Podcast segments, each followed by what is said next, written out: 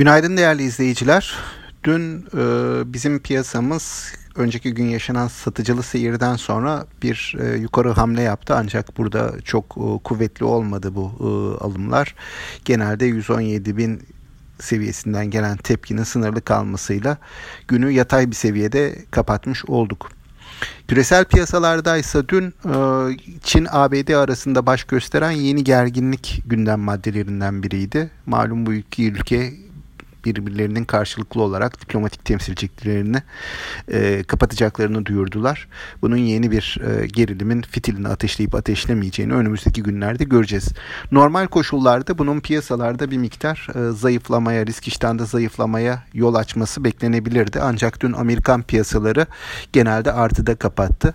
Burada da en büyük faktör e, Covid-19 aşısına ilişkin somut bir takım gelişmelerin olduğu, bir takım finansal anlaşmaların imzalandığı yönünde çıkan haberlerdi. Belki e, Covid-19 aşısı ile ilgili e, haberlerinde bu döneme denk gelmesi e, bu ABD-Çin arasındaki gerginliğin piyasalara yansımasını bir miktar önlemiş ya da ertelemiş oldu. Şimdi Amerikan piyasalarına baktığımızda yukarı yönlü hareketler devam ediyor. Ancak piyasalar hakkında yorum yapan tüm analistler e, kırılganlıktan bahsediyor. Bir kar realizasyonu gelebileceğini ifade ediyorlar. Bizim piyasamızda da yine e, bu seviyelerin e, aşılmakta zorlandığını görüyoruz. 119.500 seviyesinde e, nispi bir direnç olduğunu düşünüyoruz ve bunun üzerine çıkmakta piyasanın biraz güçlük çektiğini görüyoruz. 119.500 seviyesinin e, aşılması ise e, yukarı yönlü hareketin devamı açısından piyasalara olumlu bir, kuvvetli bir işaret verecek denebilir. Bugünün gündemine baktığımızda ise saat 14'te gelecek bir Merkez Bankası faiz kararı var e, ve ayrıca seans sonrasında da Arçelik'in ikinci çeyrek sonuçları açıklanacak. Arçelik ile birlikte e, bu dönem yine e, bilanço dönemi başlıyor ve bu bilanço dönemi boyunca da e, şirket hisseleri arasında bir geçişkenlik olabileceğini düşünüyoruz. Yurt dışı piyasalara baktığımızda bu sabah itibarıyla Amerika'da iyimserlik halen devam ediyor. Amerikan vadeli endeksleri e, şu an itibarıyla e, genelde artılarda seyrediyor. Diğer taraftan Asya piyasaları Asya piyasalarında eksiler var. %1'e yaklaşan, %0.5'te %1'e yaklaşan e, aralıkta eksiler var.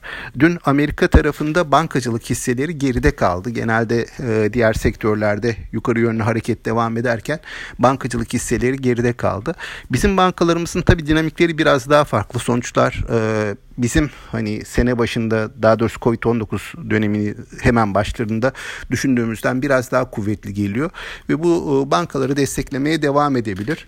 Dün de baktığımız zaman e, borsanın alt endekslerini, sektör endekslerini, e, borsanın alt endeksleri arasında bankacılık sektör endeksinin e, iyilerden birisi olduğunu, nispeten dirençli kalan endekslerden biri olduğunu söylemek e, mümkün. Yaklaşık olarak işte e, çok kuvvetli bir artısı yok ama son bir haftalık e, performansa baktığımızda hafif e, çok hafif de olsa endeksin biraz üzerinde bir performans göstermiş bankacılık sektör endeksi. E, bu eğilimin devam edeceğini e, düşünüyoruz. Yani bu direnç seviyelerinin korunmaya çalışılacağını tahmin ediyor. Destek seviyelerinin korunmaya çalışılacağını ta, e, tahmin ediyoruz. Fakat yurt dışı tarafta sert bir kırılma olursa bundan bizim de etkilenmemiz kaçınılmaz görünüyor. Bugün itibarıyla nispeten sakin bir başlangıç yapacağını düşünüyoruz borsanın. Yurt dışını da takip ederek ve yatay bir açılışla güne başlayacağımızı tahmin ediyorum.